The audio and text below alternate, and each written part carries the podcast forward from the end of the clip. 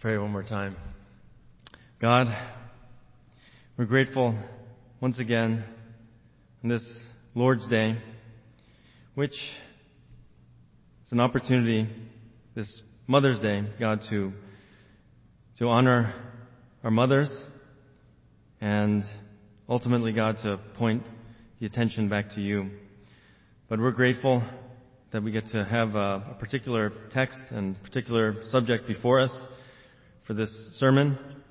And I pray, Lord, that it would be encouraging to our moms, but not only to our moms, but to everyone who you've brought here today as we look into the truth of your word and, and have it speak to us, God, in, in, in the purposes that, that you wanted to accomplish in each individual heart who is here listening, who was, was listening on the live stream, and and so collectively as a church, Lord, that, that we would continue to grow by your word and be sanctified. We pray these things in Jesus' precious name. Amen. Well, in God's sovereignty, um, we had a wonderful time in Sunday school class, and part of a portion of our time, uh, John Calvin was brought up, and just very interestingly, I'm, I'm actually going to quote him a couple times uh, in today's sermon as we're talking about the sovereignty of God. Uh, I want to start off with a different Calvin who was actually named for John Calvin, and this is Calvin of Calvin and Hobbes, the comic strip, and good old precocious Calvin, right?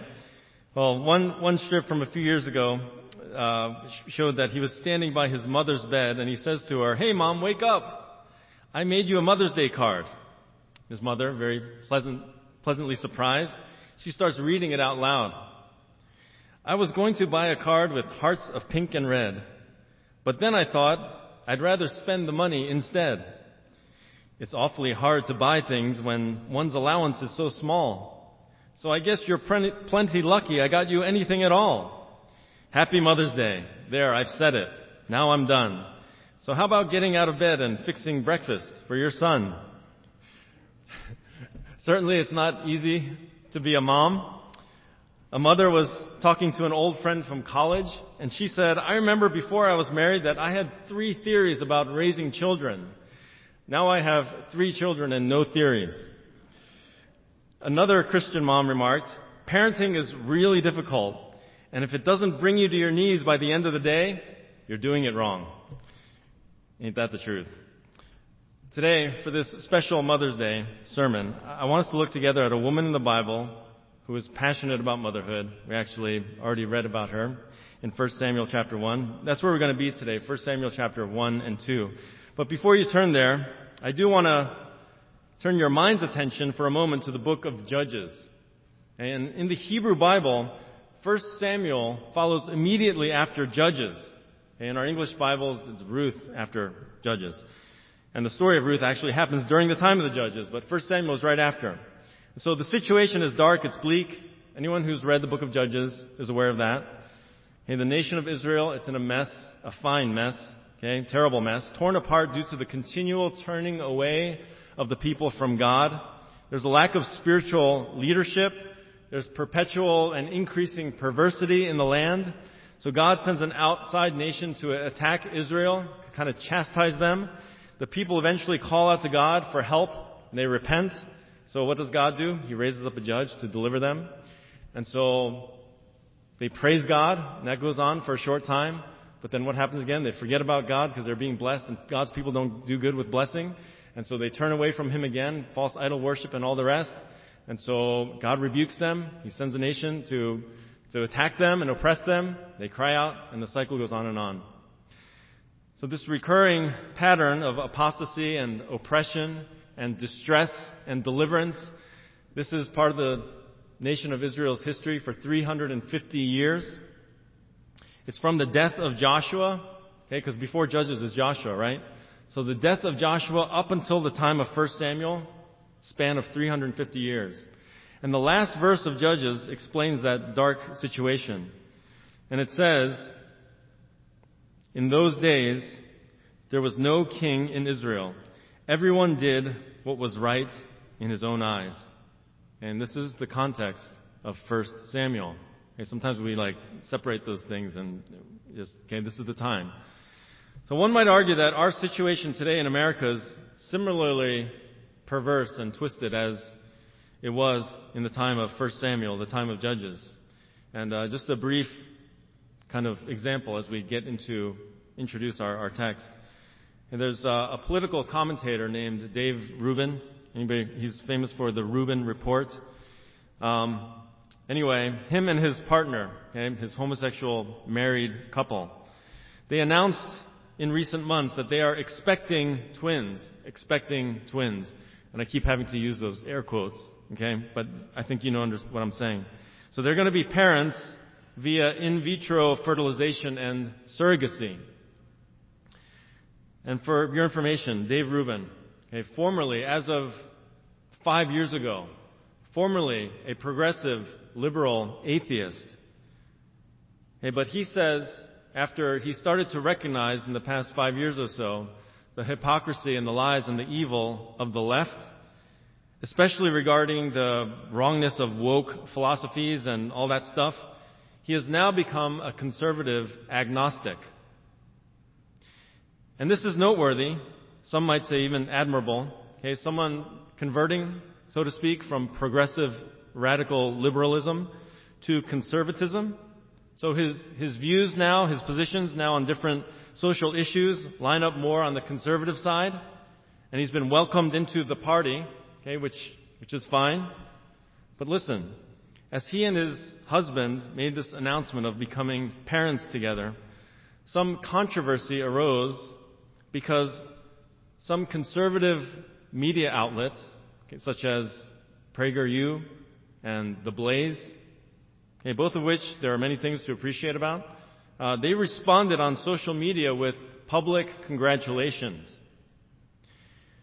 But there was a minority of conservatives, mostly Christians, who would not congratulate publicly Dave Rubin and his partner upon hearing this news. And why is that? Well, there's actually a host of reasons, okay, involving just in vitro fertilization and surrogacy and all the kind of stuff that's involved with that, as well as children growing up in an immoral environment of homosexuality Okay, major concerns and dangers I'm not going to take time to get into this morning. But what I am highlighting here is simply the importance and necessity of motherhood. In God's design, the ideal model for children to flourish, okay, what is most ideal for their well-being is to have a father and a mother. And that's not the case with every single child, of course. Okay, there are exceptions. But many decades of social science research and studies after studies have affirmed what the Bible says. Okay, what is best for children and for society is the nuclear family. Father, mother, children.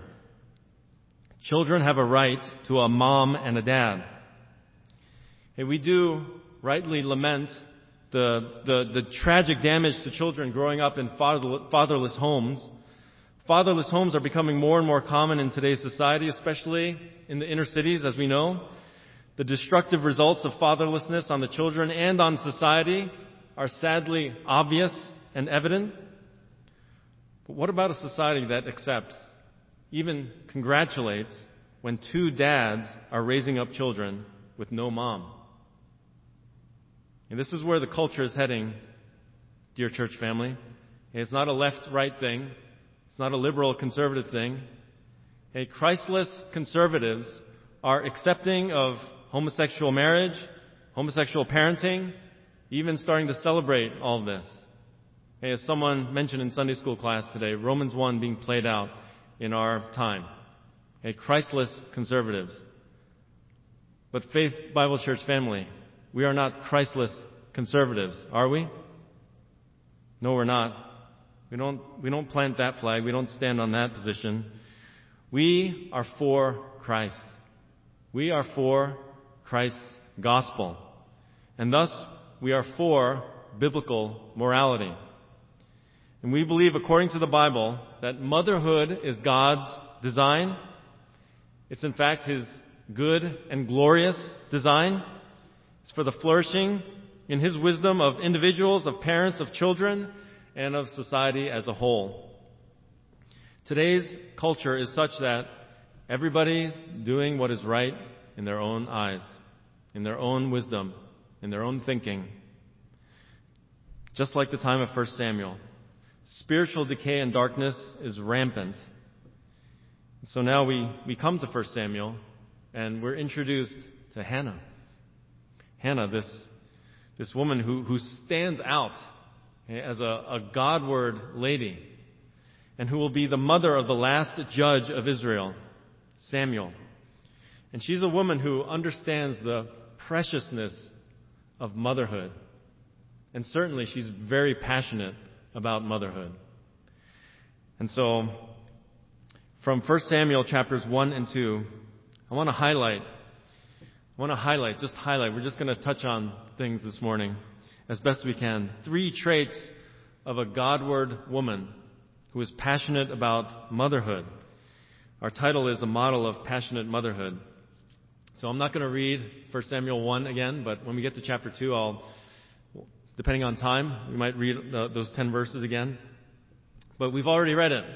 We've already read it um, earlier. And so in verses 1 through 8, as we quickly set the scene here, we, we saw Elkanah. Elkanah, this man with two wives, polygamy. God doesn't condone that. It is against his law. And there's always problems. There's always problems when you read the Old Testament. It's not like God is approving of this. Okay? There's always problems that come with going against God's ways. So he has two wives, Hannah and Penina, and strife is abound. One wife, Penina, has children by Elkanah, sons and daughters. The other is more loved by him, Hannah. So Penina would rub the salt in the wound of, of Hannah's barren womb. Okay, the, the curse of that in that time is, is um, just that, that's what it that's what it felt like. That's what it was considered as a, a curse from God to, to not have children. And so Penina, the wife with the children, she's provoking her, mocking Hannah's barrenness. You can imagine the insult and hurt caused by this already distressing situation. And verse 8, Elkanah, her husband, is no help. Hannah, why do you weep and why do you not eat and why is your heart sad? Am I not better to you than ten sons? Hey, this is uh, husbands, uh, an example of something not to say to your distressed wife. But that leads us into our first point here. Three traits. The first trait of a Godward woman who's passionate about motherhood. She pours out her desires to God, trusting Him. This is in your, your bulletin inside. And verse 10 says that she, greatly distressed, prayed to the Lord and wept bitterly. And she was bitter of soul, greatly distressed. One might say she was, she was vexed, terribly vexed. And she wept bitterly.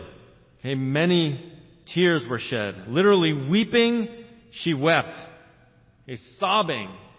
King James says she wept sore. I'm sure some of you have experienced this kind of, this kind of grief, this kind of deep sorrow, maybe some of us, just overwhelming sadness, and going to the Lord with it. As 1 Peter 5 says, casting all your anxiety on Him because He cares for you. So she's praying and pouring out her tears and her soul to God. She addresses Him in her prayer, verse 11, as the Lord of hosts, Yahweh of hosts. Actually, verse 3 is the first time that that phrase is found in the Old Testament. Yahweh of hosts, this self-existent memorial name of God, I am of hosts. Okay, basically it means God of all the heavenly armies. All powerful God, Lord Almighty, take heed to me, lowly Hannah. And by the way, in the uh, just the, the outline kind of statement there, I used the word Godward. Okay, three traits of a Godward woman, right? Because of her obvious closeness with God. Okay, notice virtually every time Hannah speaks in chapters 1 and 2, she mentions Yahweh God. It's, it's quite, just real quick, verse 11, she calls him, O Lord of hosts. And at the end, in verse 11, I will give him to the Lord all the days of my life. Verse 15, Hannah replied, at the end, she said, But I have poured out my soul before the Lord. Verse 20, it came about in due time, Hannah conceived. She gave birth to a son, she named Samuel, saying, Because I have asked him of the Lord. Verse 20, oh, sorry, that was verse 20. Verse 22, she says, I will not go up until the child is weaned, that he may appear before the Lord and stay there forever. Verse 26, 27, 28, she mentions Yahweh every single time, almost every time she, she's, she's recorded as speaking. And chapter 2, um, just, you know, sometimes you're praying with people and, and maybe they're a little nervous or, or they're, they're, um, they're young in the faith and just their, their prayers are, oh Lord, and this and this Lord, and like every third word is Lord, Lord, Lord, right? Um, Hannah, it's not exactly like that, but she's praying, verse 1, my heart exalts in the Lord, my horn is exalted in the Lord. Verse 2, there's no one holy like the Lord. There's no any rock like our God. Verse 3, for the Lord is a God of knowledge. So it, it goes on and on. So she is a Godward, Godward woman. And as such, as such, a woman whose heart is set on God, who has a godly bent, who loves God, she pours out her desires to him. Verse 11, she lets him know how much she's hurting, her anguish, overflowing with tears, and he, she asks him to remember her. And I believe that her desire for a son in that request is, is a humble and holy desire. Her words here are not demanding and self-serving, but rather lowly and for God. See, look at that. She vows that upon receiving a son from God, verse 11, that she will dedicate him to God. It says at the, at the end of the, the prayer, and a razor shall never come on his head. This refers to the Nazarite vow. A special vow which some people took. It's explained in detail in Numbers chapter 6. Okay, the requirements of a, a Nazarite, okay, Nazir is that Hebrew word, it means to be separated or consecrated. It included abstaining from wine, keeping one's hair unshaved, and, and staying away from dead bodies. Quick footnote.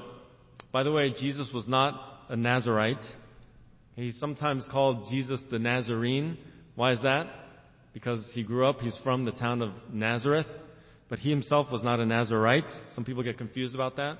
Samson in the Old Testament, along with Samuel here, along with John the Baptist in the New Testament, were actually Nazarites who had taken that vow. But back to 1 Samuel here, Hannah pours out her prayers to God. She promises to dedicate her son to him. She's passionate about motherhood and goes to God with that desire. So verses 12 to 14, which I read earlier, Eli the priest, his response to this despairing woman praying in the temple, okay, which is actually the tabernacle, she is distraught. Maybe her voice has given out, or she's just continuing in prayer, really, really fervently, but but silently. Okay? God does hear our hearts, folks. But Eli thinks she's drunk.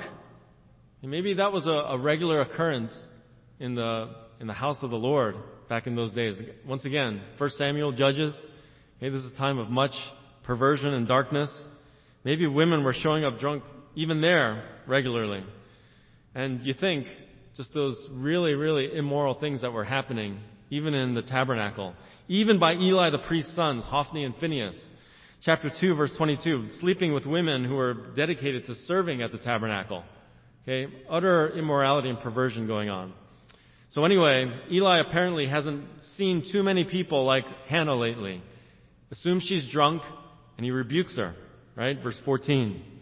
How long will you make yourself drunk? Put away your wine from you. But verses 15 through 18, Hannah replies with such grace explaining she's not drunk at all, but I have poured out my soul before the Lord. I've just been going to God, laying out all my troubles, all my concerns and desires out to Him.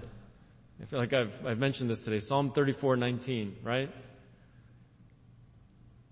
Many multiplied are the afflictions of the righteous, but God delivers him out of all of them. Out of all of them. After Eli answers her with a now informed benediction after her explanation, she again humbly, thankfully replies, and she's no longer stricken with sadness, but she goes, she eats, she receives Eli's words and trusting God to answer as he will. this, this Godward woman pours out her soul desires, herself to God, and now she trusts Him, however He answers. And she's fervent, she's passionate for motherhood, and she lets God know it. She also makes it known to God that motherhood is not, it's, it's not all about her. This is not all about her. It's for Him. It's for Him. Verses 19 and 20, we see that God answers with a yes.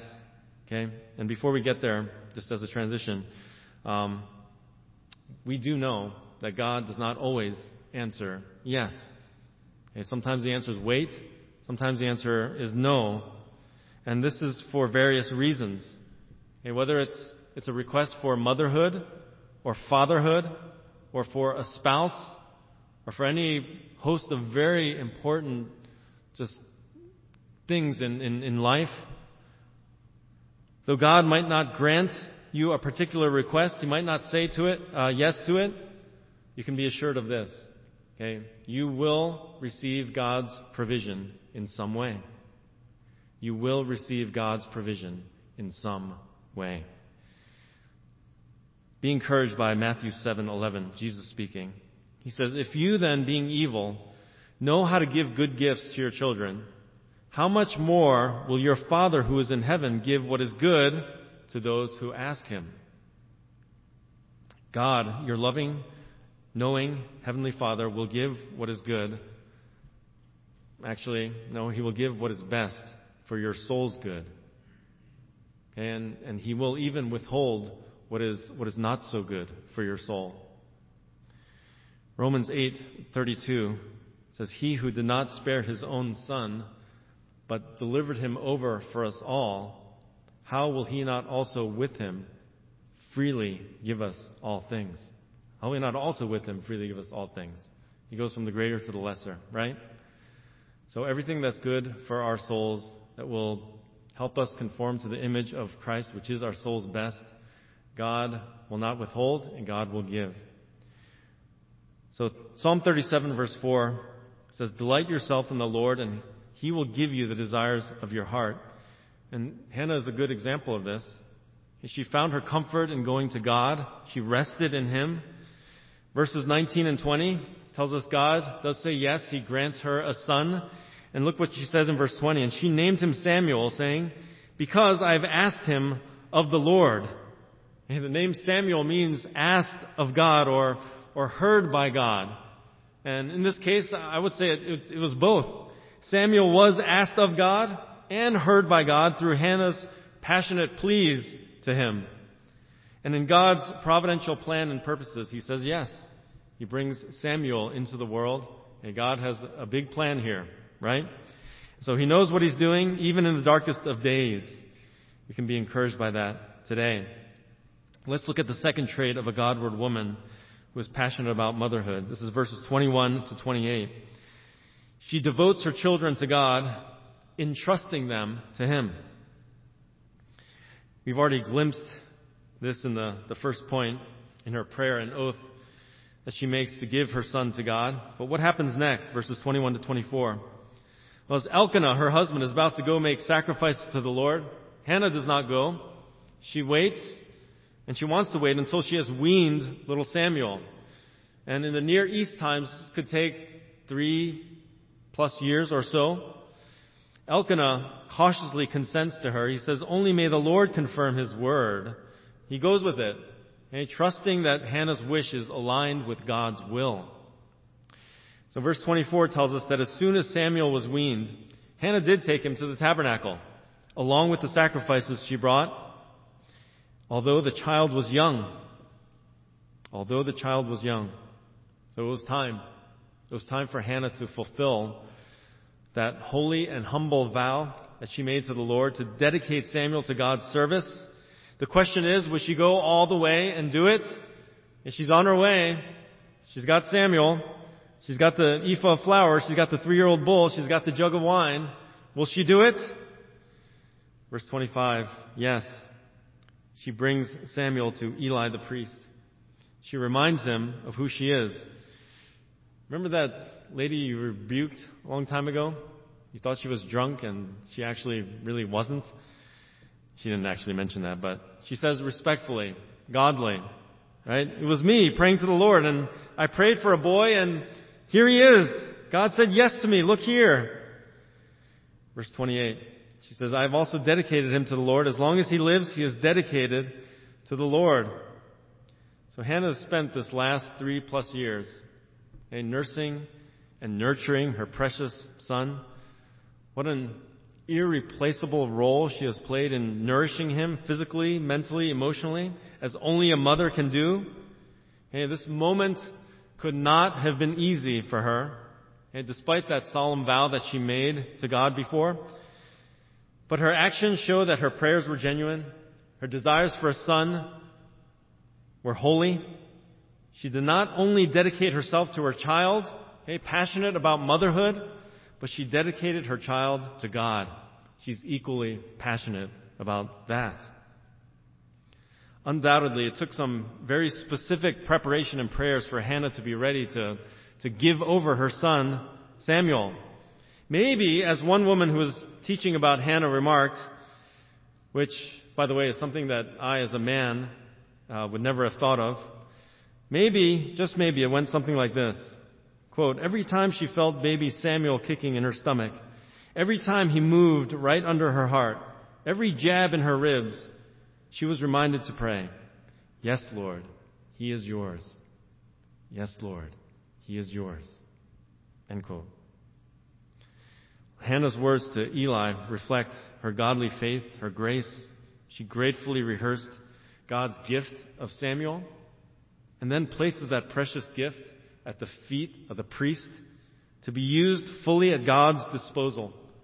Okay, the New Jerusalem Bible translates this as He is made over to Yahweh. He's made over, He's given over. Ultimately, Hannah knows that everything belongs to God, right? Like Psalm 24 says, Psalm of David, the earth is the Lord and all it contains, the world and those who dwell in it. All belongs to God. There's nothing really that we can lend to God or give to God that He doesn't already own. But Hannah's desire from the beginning was to devote this child to the Lord, to Yahweh, for His service, to belong to Him fully. She entrusted her treasured son to God. And then verse 28 says this, and he worshiped the Lord there. I believe the he at the end of this verse refers to little Samuel, maybe three, four years old. How is it that such a young boy has learned to worship God? Well, Hannah was a Godward woman who was passionate about motherhood. Passionate about motherhood. And as part of devoting him to the Lord in preparation for this day to give him over, she surely took God's word seriously and was faithful to teach his ways. Deuteronomy 6, it says, well, I could read verses 1 through 9, but verses 7 and 8 says, You shall teach them, the children, diligently. No, you shall teach them the word of God diligently to your sons and shall talk of them when you sit in your house, when you walk by the way and when you lie down, when you rise up. You shall bind them as a sign on your hand and they shall be as frontals on your forehead. You shall write them on the doorposts of your house and on your gates. In other words, bring up your children, as it says in the New Testament, in the fear and instruction of the Lord. And littles, littles, hey, they can learn about worship. And I'm reminded of the story of our own children when, before Joseph was born, and we were at the beach and packing our things up and walking across the beach to the car.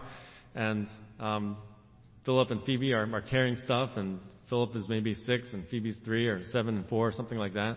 And some young college-looking kids are, are playing volleyball and listening really loud to um, that old rap song, "California Love," California, you know, and uh, it's got that beat. And, and Philip is uh, kind of, you know, just striding to the beat as he's walking along there. And Phoebe's walking behind him. She says, "Opa, big brother, I don't think they're worshiping God." And so she, he got a he got a rebuke from her little sister, from his little sister. But um, littles can learn about worship of God. And Hannah, she was certainly a passionate mother who had committed and was teaching her son Samuel, as faithful Christian mothers and fathers do. Later on in church history, so this is where John Calvin comes in. He had a um, his wife whose name was Idelette or Idelette. She died after a long illness in 1549. He was uh, 40 years old or so. And he wrote about his wife in a letter to a friend after she passed away. Quote, From her, my wife, I never experienced the slightest hindrance. She was never troublesome to me throughout the entire course of her illness. She was more anxious about her children than about herself. And as I feared that those private cares might bother her to no purpose, I took occasion on the third day before her death to tell her that I would not fail in discharging my duty to the children as a father. And responding immediately, she said, I have already committed them to God. And when I said that that was not to prevent me from caring for them, she replied, I know you will not neglect what you know has been committed to God. End quote. Okay? Like, like Hannah, John Calvin's wife, Idelette, had entrusted her dear children completely to the Lord. And this leads us to our, the last of our traits of a Godward woman who is passionate about motherhood. She pours out her desires to God, trusting Him. She devotes her children to God, entrusting them to Him. Lastly, she praises God's character and ways, rejoicing in Him. And this is where we come to her famous prayer, famous song in chapter 2. And here's an in the moment call right now. I'm not going to read it, alright? But we're going to go through it quickly. Hannah's prayer of praise here is, is, is actually worthy of a, another full length sermon in itself. But for our time today, just note first of all that this prayer is not just a one off. It didn't happen all of a sudden. It didn't come about just, just without years of cultivating this kind of heart, this knowledge of God, this kind of love and praise for God. Remember, this is in the context of the time of Judges and darkness, spiritual decay, perversion. Okay, this is incredibly unique, this woman. And so this amazingly rich prayer, which, by the way, has remarkable parallels to Mary, the mother of Jesus' prayer in Luke chapter 1. Uh, if you study that, you'll see some parallels there. It reveals Hannah's Godward perspective that yes, she was a woman very passionate about motherhood, but also that that passion came out of her closeness with God. The first thing out of her mouth after giving over young Samuel to Eli is, my heart exults in the Lord. Exults, rejoices in, takes delight in, gladness in the Lord. Her joyful heart comes from knowing Yahweh. This prayer, and, and some have called it a song, can be broken down into three main sections. All right, and we're just going to talk through this uh, as quickly as we can. But the first is, is in verses 1 through 3, which is praise to Yahweh for personal and particular deliverance. A praise to Yahweh for personal and particular deliverance. And you'll see as the prayer progresses, it, it expands out into greater circles. But in the first verse, we see Hannah repeatedly use the personal pronouns my and I so she begins with her own experience and her own acknowledgement of God and His place in her life. He is the source of her joy. My soul exults in the Lord. And He is the power behind any strength that she has. That next, very next line, my horn is exalted in Yahweh. It's like saying, my power is great in or because of God. He has delivered her from her enemies. And so she speaks, and not out of malice, she doesn't speak out of this sense of revenge, but rather because I rejoice in your salvation, as she says. I rejoice, God, in your salvation. Truly, this is a Godward woman who, as George Mueller memorably stated, has made herself, made her soul happy in the Lord. And she continues in verse 2 by breaking forth with a praise for who God is. She confesses faith in God who is utterly and absolutely unique. He is holy. There's no one like him. No one who compares to him in all the universe. And verse 3 is a word of admonition which some consider to be directed towards Peninnah. Okay, verse 3 there, she says, Boast no more so very proudly. Do not let your arrogance come out of your mouth. Right? Um, but actually, those first two verbs in Hebrew are plural, plural. And the your uh, as well. So it would seem to be more of a general warning to, to anyone who is boasting in themselves. And uh, this might include Peninnah. In any case, Hannah knows and praises God for his holy character, his power, his omniscience. This is Yahweh who answered her prayers, who delivered her, who brought her relief and rejoicing through that, through that agonizing crisis. So the second part, in verses 4 through 8, is recognition of Yahweh's sovereign and general help to the needy. A recognition of Yahweh's sovereign and general help to the needy. It goes from the specific to the more universal. Hannah recognizes that God sovereignly helps the needy as he helped her in her time of distress. And this is, this is characteristic of the way Yahweh rules and works in the world. He helps the needy, the afflicted, the downtrodden. John Calvin again, when he was mourning his wife's death, he wrote to his friend William Farel in a letter, Quote, May the Lord Jesus support me under this heavy affliction and sorrow, which would certainly have overcome me had not he who raises up the prostrate, strengthens the weak, and refreshes the weary, stretched forth his hand from heaven to me. End quote. Calvin was saying basically that he would have been crushed under the weight of his sadness at his wife's passing, but he knew a God who raises up the prostrate, gives strength to the weak, and refreshes the weary. And in Calvin's grief, God showed up. And he worked according to his compassionate character. This is the way God works. So Hannah was bursting forth in song about the kindness of God, that his help towards her reflected reflected his tendency. That's the way God in his mercy tends toward. So the last part of the prayer is verses 9 through 10, and it's the knowledge of, God, of Yahweh's righteous judgment. Knowledge of Yahweh's righteous judgment. Hey, her song expands into truth for now and a view towards the future. Verse 9, He keeps the feet of His godly ones, but the wicked ones are silenced in darkness. For not by might shall a man prevail. And this is a wake up call to anyone who thinks that they're going to survive eternity on their own strength. Okay, on the, on the basis of their own goodness, of their own works. Okay, God would call that wicked, rebellion, rejection of Him. Verse 10, he says, Those who contend with the Lord will be shattered. Okay, that's a loving warning and promise. And you reject Christ and you reject the gospel. You reject the fact, the reality, the truth that Jesus came to save sinners and offers forgiveness by his death on the cross and calling you, in fact, commanding you to repent of your sins and trust in Jesus and confess him as your personal Lord, which means you're going to do what he says from now on and believe in your heart that God has raised him from the dead and he's the living Savior. And continue to reject him contend with him that way, you're going to be shattered. He says, against them he will thunder in the heavens. And so in the future, Yahweh, the Lord, will judge the ends of the earth.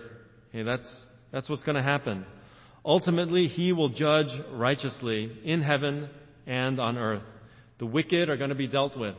Sinners who don't truly believe are going to be rejected. And God himself will be exalted in power. So Hannah has these insights due to her personal relationship with God and her understanding and knowledge of Him.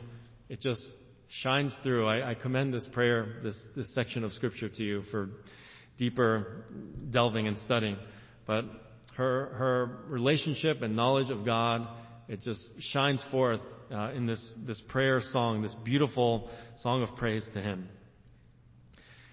So I want to end with um, just a, a, few points of application as we conclude today. And uh, it was a little over 100 years ago, 1914 actually, that President Woodrow Wilson via an act of Congress, proclaimed the second Sunday in May as Mother's Day. And we are happy to honor and celebrate our mothers, the mothers of our families here in our Faith Bible Church family, and our, our mothers who are not with us today. We're so thankful to God for them. And as we do that, we want to take some applications, not just for mothers, but for everyone. So, just four brief thoughts as we conclude today. Number one, not all women are called to be mothers. Okay, I want to make sure that we're understanding that though motherhood is a, glorious, I didn't say necessarily glamorous, but it is a glorious, which is even better, calling. Okay, it's not to say that every single woman is called to motherhood. Okay, in today's anti-family age, okay, we do need to instruct that motherhood is a holy, humble, good, righteous, blessed desire. Okay, some would even argue that motherhood is God's highest calling for women in general, but we understand that God is sovereign over all of this, and He has a glorious purpose for His beloved daughters who are not mothers, not married, okay, to honor and magnify His name as well. So let us be clear in our understanding about that. Number two, all women, Christian women, can be spiritual mothers. And as, as you live on mission for the gospel, okay, by sowing the seed of the good news, you can have the joy of having spiritual children. And Titus 2 calls Christian women to discipleship.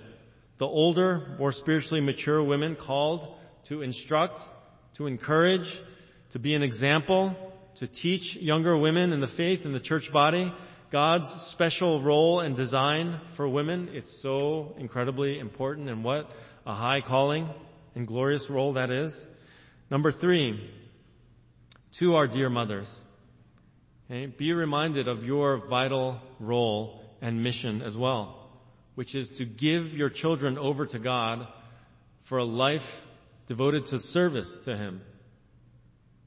Okay, there's no greater purpose, no higher honor than to have your children surrender their lives in service to the Lord Jesus Christ.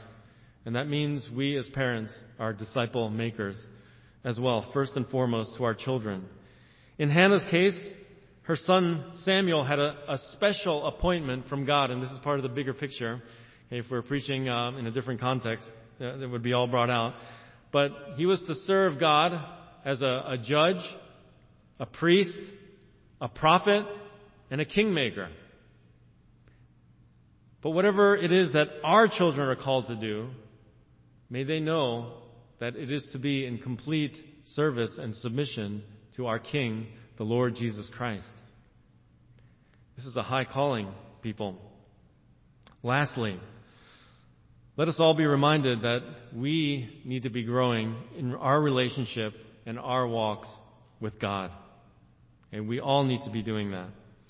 If we want our children to know and love God, if we want our spiritual children, if we want our church family to grow and love Jesus with all their heart, okay, He needs to be real in our own lives first. Okay, we need to be a, living testimony of, of, of who God is. We need to adorn the gospel and doctrine of Christ. And so uh, this speaks to all of us today um, as we consider this Godward woman, Hannah, who had so clearly and evidently humbled herself and cultivated that, that intimacy with, with God, that knowledge of God, that close relationship with Him. We too, all of us, as we bring this to a, a point of application, we need to be walking closely with God, cultivating our relationship with Him, and being that, that testimony that, that can speak forth to our children, our spiritual children, our physical children, to the, the power and glory and grace and love and truth of all that God is. Amen? All right, let's pray.